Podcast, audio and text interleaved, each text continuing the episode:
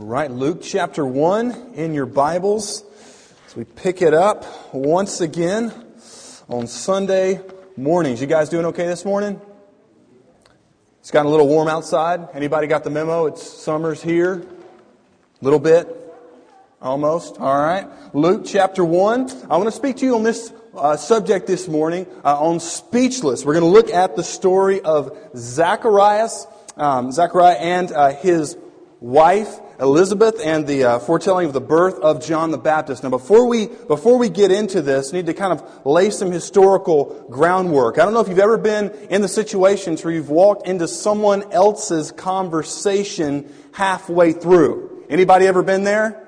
right? Like, like, like you're, you know, you, you've got two people and they're talking and you come in and at the point of your entry into the conversation, you conclude something's really wrong when it's really not, or you conclude that they're talking about this issue when they're totally not, they're talking about a completely different issue. So, the first phrase there in verse 5 is pregnant with meaning. Notice what it says, uh, in the days of Herod, king of Judea. Now just right off of the, the launch pad here, um, we know some things in the Bible and from history about this guy Herod. Uh, he ruled the area from about 37 uh, BC um, to about 4 uh, AD, and this guy was an absolute psychopath. Like if you've ever uh, thought of a bipolar, psychotic person in history, Herod would probably be number one.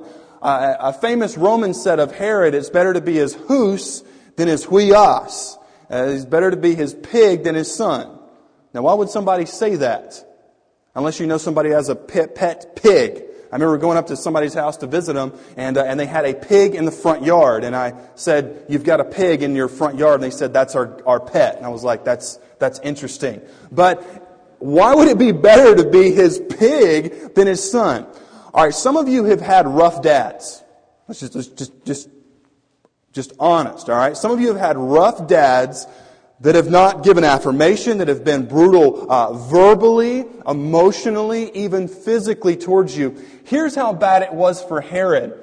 He killed, like, had special force assassins kill a number of his sons.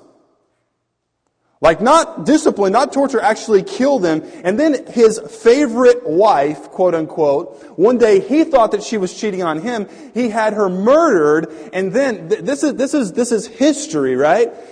He had her put into kind of this, this uh, box that was filled with honey to preserve, to preserve her body. And he would go there basically every day and talk to her about how sorry he was. This was the same guy, the same Herod, right? When the Magi came, right? The guys from the east, they saw the star and they're like, something's going down. There's a special kid being born here. They come and they go before Herod and Herod says, well, tell me where the child will be born. And tell me when and where you find him so that I may go and worship also. A little bit of biblical history. Did Herod really want to go worship also? No, he wanted to kill the baby Jesus because he saw the baby Jesus as a rival to his throne. Herod was an absolute tyrant like tyrant extraordinaire. And it says, notice what the Bible says, in the days of Herod, king of Judea, notice the next phrase, there was a priest named Zachariah. So right off of the starting point, you've got this, this, this hugely powerful ruler who anybody who he doesn't like, he kills right? He doesn't fire him. He doesn't excommunicate him. He just kills him. And then you've got a little guy of the Jewish nation, and his name is Zacharias. So, also before this time, when the New Testament opens up, there had been 400 years between the last book in the Old Testament and the first coming of this event here. So, basically, what you've got is you've got 400 years of no prophets. Man, that's like 400 years of deadness for Israel. And during this time, you've got groups like the Pharisees that came together and started reinterpreting the Bible to make it a, a, a, set of rules that you've got to keep in order to become a righteous person. They had twisted the law. You've got a corrupt priesthood as well. Um, history tells us that a lot of the, um, the leaders in the Jewish um, religious system were very, very, very corrupt. So you've got a tyrant who kills everybody he doesn't like, and then you've got this little man who's a priest named Zacharias, and he has a wife who's also from, uh, she's from the line of Aaron, there in verse 5. So, number one here, there's going to be several scenes that we're going to look at. First off, we see that faithful service to God and disappointing results. Notice that he had continued to serve God. His wife there in verse 6, notice what the description is, and they were both righteous before God, walking blamelessly in all the commandments and statutes of the Lord. But, verse 7, they had no child because Elizabeth was barren and both were, both were advanced in years. So here you've got a stark contrast of a tyrant who seems to be prevailing, right? Business seems to be going well for him. He had built a huge temple there. He had built all sorts of stuff. And you've got this little family that had gone through heartache. And in that day and time, ladies, if you didn't have a child, that was like the number one shaming thing. If we were to look back in the pages of the Old Testament, there was a lady named Hannah and she wanted a child so uh, so much and the ladies there um, they would actually make fun of her and make jokes about her and she wanted a she wanted a, a child and she wanted a son and she went to her, her husband Elkanah and she said basically why can't I have a son and guys he made a big mistake he was not sensitive at all. You know what he said? He says, Am I not better for you than ten sons? Epic fail, right? Like she's wanting a son, she doesn't know, like, why is this happening? You know, we don't know if he like, if he flexed, you know, or if he like pulled out his checkbook, like, am I not the man? Am I not better for you than ten sons? But she prayed, and then she went to the temple, and she was in such passionate prayer that she knelt down, and the Bible says that her lips were moving, but she was praying in her heart. And then there's this moron of a priest named Eli, who his heart was so far away from, from really, from loving God. It was kind of a thing that he did. He came, and guess what he thought she was? He thought she was drunk. So he came in and he basically said, Put up the bottle. And she responds in humility and expresses her desire for God to hear her prayer and to answer it with giving her a son. And God does, and his name is Samuel. Samuel is the leader, the, one of the greatest leaders in all of Israel. The Bible says that God established the work of his hands and did not let one word of his mouth fall to the ground. And in fact, it was Samuel, right, that anointed David. So the guy that, that, that kind of uh, christened and, and, instituted, gave the thumbs up to David, was prayed for by a woman who had no children, and God gave her the answer to our prayer. So here you've got this picture of brokenness, this older couple, and they wanted children, but they just couldn't have any. So it begins with absolute humility. And Jesus also, when you think about this, Jesus was born in humble circumstances, wasn't he? Right? In just a stall with animals. It wasn't in a palace. And I think about this, you know, um, when God comes to work in our lives, we have to be humble. Amen, church? If God is going to truly do a, an incredible work here, God's already done an amazing work, but to do one that is renowned through Rocky Mount Baptist Church, we can't. It, it's kind of like this. Um, sometimes we come to God and we say, God, I want you to work in my life. I've got these issues. I need help. I need you, Jesus. But it's kind of like we're asking God to come build a, an addition onto an old rickety house that's about to fall over. Right? Now, no good builder is going to come to a house to where it's got termite damage and it's got, I mean, the roof is fallen in, everything is just totally messed up. He's going to say what you need to do. And I mean, you can, you can, in the winter, you've got the, the, the wind and, and the snow coming through, it leaks. He's like, what you need to do is just knock it down and start from scratch. And I believe what you have right here is a picture of humility and what God has to do in our lives awesome, often is to start from the bottom up, to tear down what we previously thought was life, and he begins to build something back um, from the bottom. And so you've got there in verse number eight, notice what he's doing. If the story progresses. Now he was, while he was serving as priest before God, when his division was on duty, according to the custom of the priesthood, it's kind of a mouthful, isn't it? You know what that means? He's doing the same thing that he normally did. He was trying to serve God in the best of his ability. He was chosen by Lot to enter the temple of the Lord and burn incense. So what you have right here, they, they, would, they would cast lots and they would choose, and whichever one drew the longest lot, they would actually go into the temple. So he does. Now here's the question. Was that random? No, because we're about to see that God had a specific appointment for him to be at. So, have you ever been to that place in your life, that chapter in your life, to where it seems like things are somewhat, a little bit not right? Anybody? Like the world is not right. Okay? America has problems. Can I get a witness? All right? We've got problems in Virginia, problems in Franklin County, problems in Rocky Mount. We have problems. And the only person that you need to really watch your wallet with is a person who says, I have no problems, I'm perfect. Right? Run for your life. The world is messed up. And so what you have here is, is this seemingly random event, but God is in control. So notice what happens there in verse 11. And there appeared to him, this is where it really gets good. Somebody help me out. Who shows up? Angel of the Lord standing. Oh my goodness. He's in the temple. He's doing what he always did, and an angel shows up. That's exactly what I thought.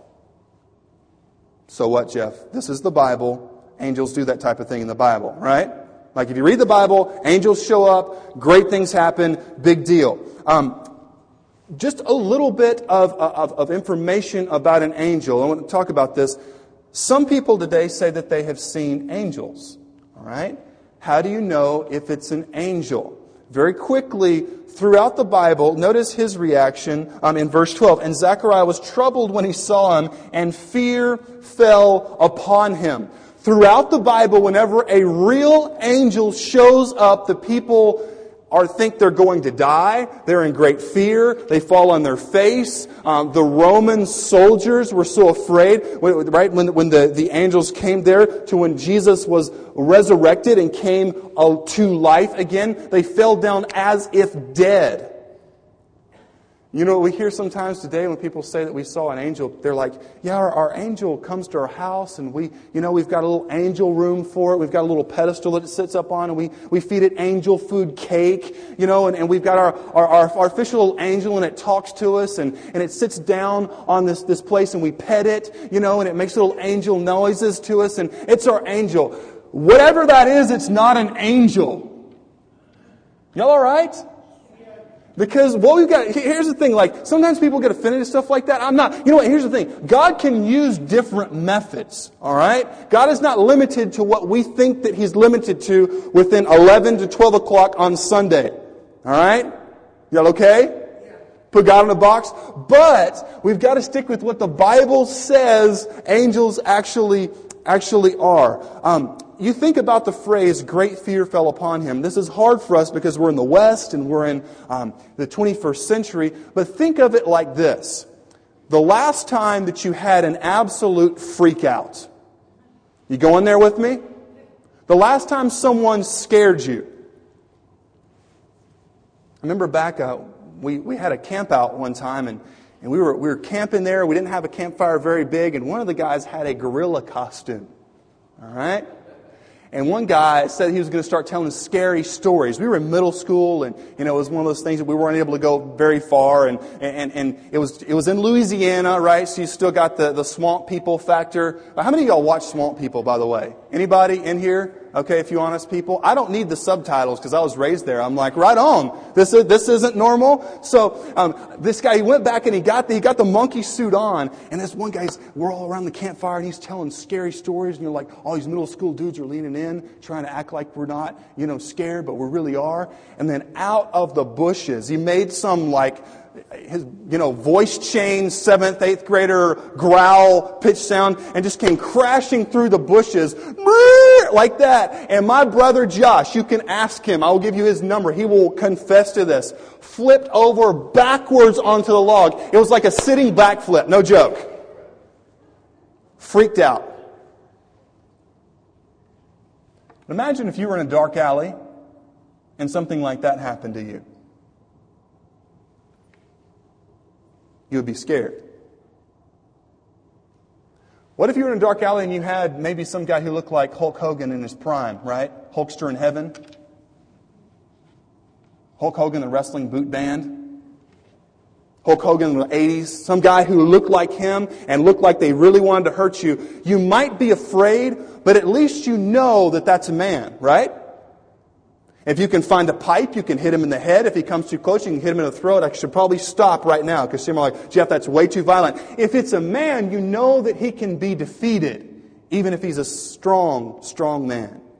But if you're talking about an angel of the Lord, that every time through Scripture, strong men, not an old priest, like strong warriors, even John, in the book of Revelation, um, he fell down, and actually, if you want to write this down, it's in chapter 19, verse 10. He fell down, and he almost, he, like he was going to worship the angel.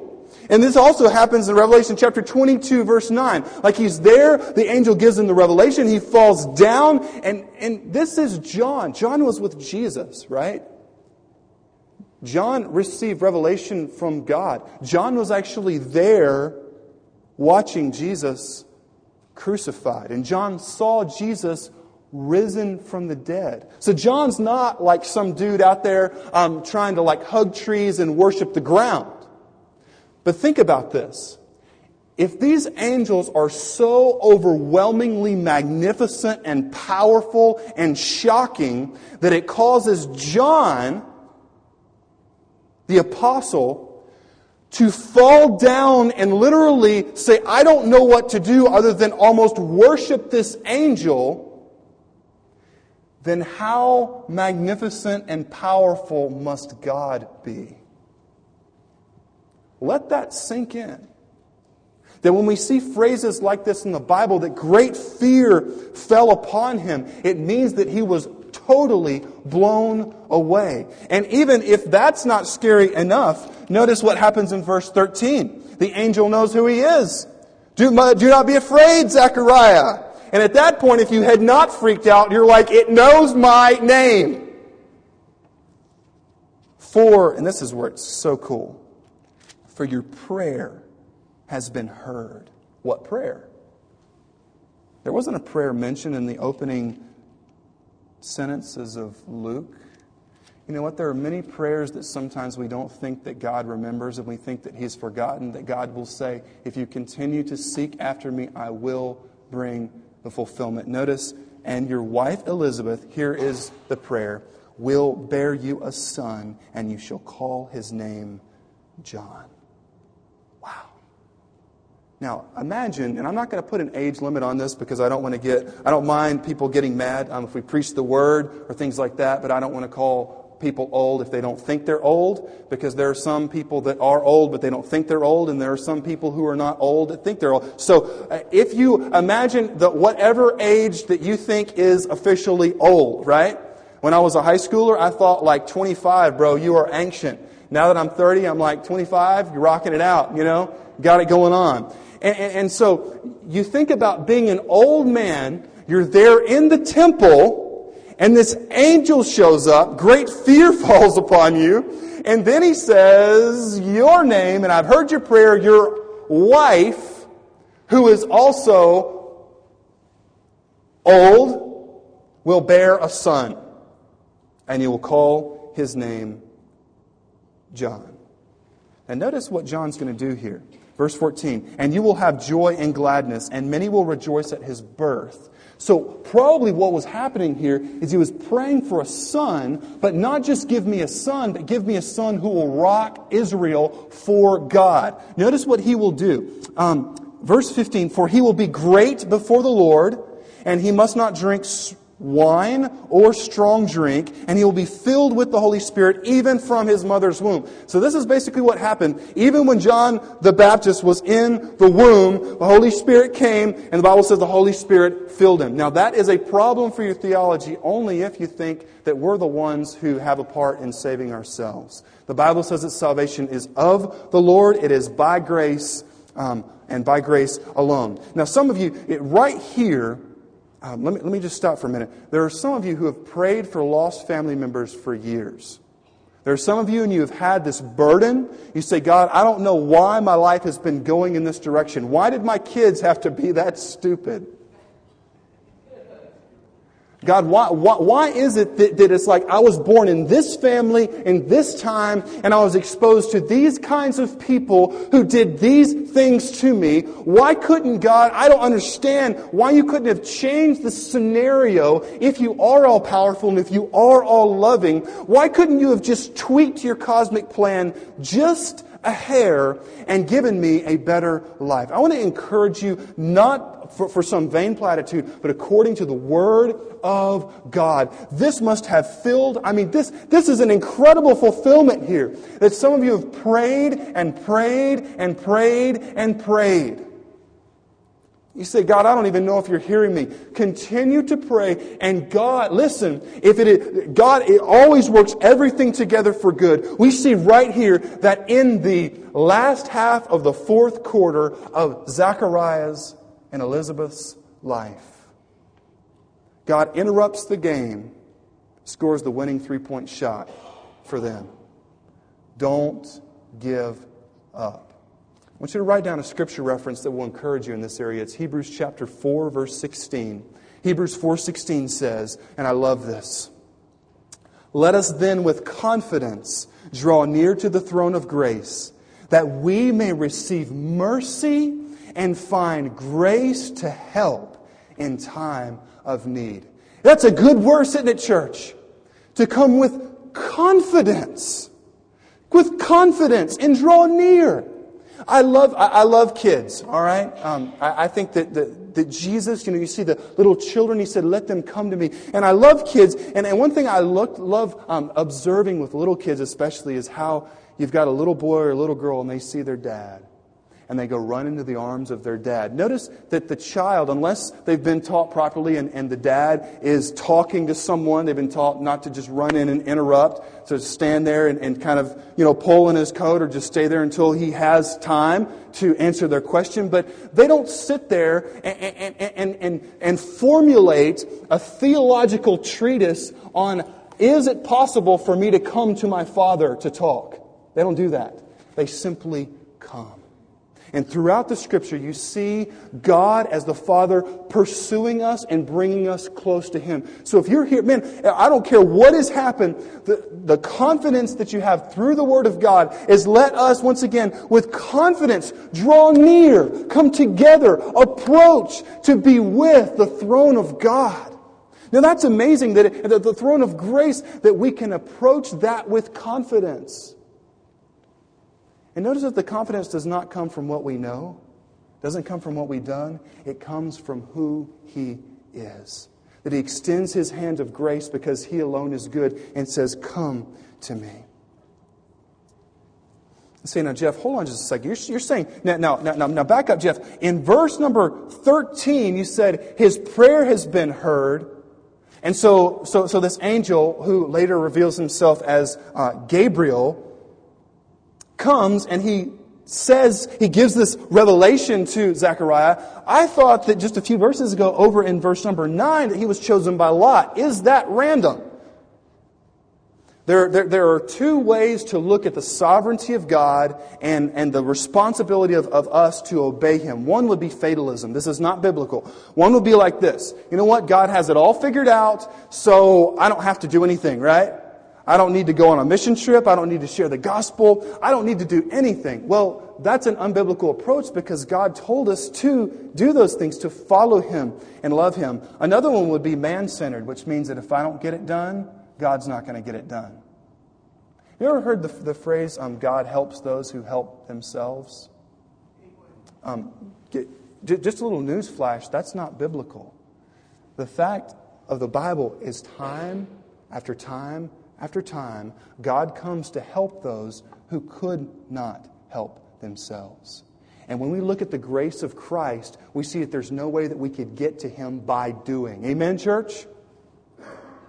And it's only by His grace that we can be brought into a relationship with Him. So then, no, notice what happens here. After all of this stuff, and he, he says also in, in verse number 16, and He will turn many of the children of Israel to their God, to the Lord their God, and He will go before them in the spirit and the power of Elijah to turn the hearts of their the fathers to the children, the disobedient of, to the wisdom of the just. And check this out, to make ready for the Lord a people prepared.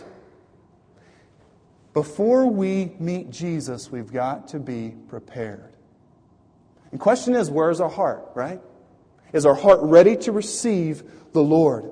And, and that is actually um, when you see the quotation there in verse 17. If you turn with me to the last book in the Old Testament, um, before the book of Matthew. That's actually a verbatim quote um, of the last verse there um, in the Old Testament.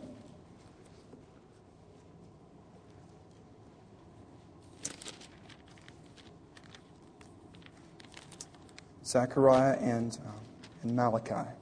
Notice Malachi chapter 4, verse 6 and he will turn the hearts of fathers to their children, and the hearts of children to their fathers, lest I come and strike the land with a decree of utter destruction, or lest I strike the land as a curse. So this is the fulfillment. 400 years God is saying, look, uh, what I'm going to do is turn the families back towards themselves to love one another instead of hate one another. So this is a fulfillment. 400 years of silence, and then you see it fit together. Actually, Romans chapter 10, verse 21 says, But of Israel he says, All day long I have held out I have held out my hands to a disobedient and a contrary people. There's got to be something prepared. And for those of you who are in the medical field, you know sometimes if someone experiences a break of an arm or something like that, it has to be reset. The squeamish people don't go out on me here. It has to be reset properly. And if it's not been set after it's first been broken, then you're going to have to get it, help me out, reset. And if you have a PC, sometimes you have to have your personal computer to be what? Have to have it reset. There's a huge concept here that when he says he will make ready for the Lord a people prepared, literally he's saying is he's got to get the people prepared. That's deep, isn't it? Right? Then we just come full circle. But here's the thing that some of us gloss over. Some people think that they're ready for Jesus. Okay, we're ready for Jesus when we're ready to give him everything that we are. Amen? It's, it's not like I'm going to have my Sunday morning Jesus and the rest of the week me. It's I'm ready to prepare the people for Jesus. And remember the message that John the Baptist preached. It was that really popular message that people love to hear today. They're like, please tell me more, man. I love feeling that way. He said, what? The R word? Re, help me out. Repent. Repent. Because before we turn to Christ in faith, we have to turn away from what we've previously put our faith in. So notice how he responds to this in verse 18. How shall I know this? Notice what he says. How shall I know this? In other words, prove it to me. For I'm an old man and my wife. By the way, guys, he is a little bit wise here because notice he doesn't call his wife old or ancient. But he says, My wife is what? Advanced in years. She is chronologically mature. Y'all all right? You know, he's thinking, he's like, man, if my wife, I'm, I'm old and she's advanced in years and she's going to get pregnant, that means to the local supermarket, I'm going to be making midnight runs for guacamole and peanut butter. I mean, I don't know how I'm going to do this. We're going to have a little toddler running around. I know I've prayed for it, but I think this is funny because have you ever been to that place in your life to where you ask God for something and then when He gives it to you, you're like, okay, I'm not sure that I'm excited that God has actually given me what I've prayed for, right? Uh, let, let's just break this down for a minute. I know a lot of folks in local churches, they pray this. They say, God, would you help our church to grow? And if you pray that, praise God for you. But here's where it gets real sticky is that often the methods that God uses to answer those prayers are not the methods that those praying the prayer are comfortable with. Let me give you an example. Different style of preaching Y'all okay? For some of you, um, we've talked about this with uh, some of our leaders, using some new music, not scrapping what we do. Let me ask you a question. Those of you who have lost children and lost grandchildren, we're not saying that we're, we're utilitarians or we're pragmatists to say that the end justifies the means. That's unbiblical. But I just want to pose a hypothetical to you, all right? If God were to use new methods, not a new message, all right? We don't change this. But the way in which, pre- we, we, the way in which we present it may change. If God uses and chooses to use something that you may have not been exposed to before, are you willing to change so that your children and your grandchildren can be reached? Or are you unwilling to change and to say basically what Zechariah was saying? He was saying, Prove it to me. In other words, God, I want you to fit within this box. And that's a hard issue, amen? Right? I cannot make that call for you guys. That's something that we, as a corporately as a church, have to get before the Lord and say what is true um, and how do we go about that. It's pretty tense in here right now. I'm just going to go ahead and move on. Y'all okay? All right? Somebody? All right. Thanks, Joseph. You're good, man. Now, notice the gracious response of the angel. After you have this little man we don't know his physical makeup, but I don't know many old men, right, that are repping 400 on the bench. So he, he may have been feeble, maybe not. We're not really sure. But notice when he says to this angel, How can I know this? Gabriel says, verse 19, I am Gabriel. Right there, that would have sent shockwaves through Zechariah because he would have known who Gabriel was. Then Gabriel says, number two, all right, first, I'm Gabriel. Secondly, I stand in the presence of God. Third, I was sent to speak to you and to bring you this good news. So he's Gabriel and he's there with God. Bible says that no man can stand before God, the, the unmitigated glory of God, and even live. And yet Gabriel says, I'm in the presence of God and I was sent here to give you this message. Now notice what happens. He says, um, and Verse 20, and behold, you will be silent and unable to speak until the day that these things take place, because you did not believe my words, which will be fulfilled in their time. So during this time, verse 21, everybody's wondering what's up. Like he's taking way too long. Somebody's wondering, you know, they're, they're praying. Somebody leans over, is like, did his pacemaker misfire? We don't know what happened. He's there in the temple and he walks out and he doesn't say anything, not because he doesn't want to, but because he can't. He is mute. And in fact, if you were to go over to, I believe it's verse, um, in the first chapter, we see over in verse, uh, verses 57 through 66, when John is actually born, they made signs to him. So what probably happened as well is they gave him obviously a pad to write on, but they made signs. You make signs to a deaf person. Here's the application. This is so huge. Some of us say that we want God to speak to us, but when he does, we're not sure if we believe him. So you know what happened? Gabriel said, and this is a very merciful sentence, all right? In the Old Testament, usually when things like this happen and people would like blaspheme God, um, people died, all right? Angels kill people in the Bible. This was a gracious sentence to say, you know what? I'm going to close your mouth and I'm going to close your ears until you see. Now that's significant. You know why that's significant? Because often we're really good at listening to the Word of God and we're sometimes very good at even explaining the Word of God. But sometimes God says, You just need to see me work. And then you've got verse 24. This is so awesome. This is Elizabeth's response. After these days, his wife Elizabeth conceived, and for five months she kept herself hidden, saying, So it's like a little secret pregnancy here. Thus the Lord has done for me in the days when he looked on me to take away my reproach among the people. You see that difference? You see Zechariah coming and saying, God, I want you to prove to me how you're going to do this. And Elizabeth simply, what she does instead of trying to squeeze God into a box, she simply steps back and accepts his blessing. Amen, church? And for some of us, when we ask God to bless us, we may not know exactly what that blessing may look like. But here you have the story of a contrast between a powerful tyrant and a humble little couple, but God's grace works through the couple.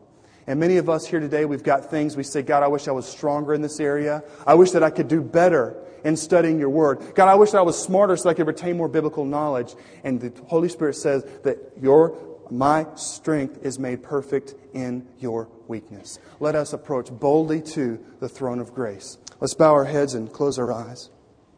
As we come to this time of invitation, if you're here and man, you, you have prayed, you have fasted, you've asked God to bring a breakthrough in your life or your family's life, but it hasn't happened yet. Just right now say, Lord, I, please encourage me. Help me to continue to pray. Don't give up. Approach the throne today, right now. Just continue to ask the Lord, and He will bring deliverance. And for those and you've been saved and you say, man, Jeff, I, God has delivered me. He's, he's done an awesome work in my life. I need to just, I need to get baptized. I need to join the church. I want to make this uh, public, official. I want to just let everybody know that I am for Jesus and He's done a work in my life. We're going to ask uh, when we begin to stand and sing here in just a few moments, don't delay. Just get up out of your seat and come forward. And by doing that, you know that you're not saving yourself by walking down, but you're letting everyone here and the Lord know that I am 100% in with Jesus. If you're here and you have been saved and you've been baptized, but you know that this is the place that you need to join, we ask you to come if that's what the Holy Spirit tells your heart. Father, we ask that you would take this time and use it to your glory, and you would help those that um, need to make commitments for you to do so. In your name we pray. Amen.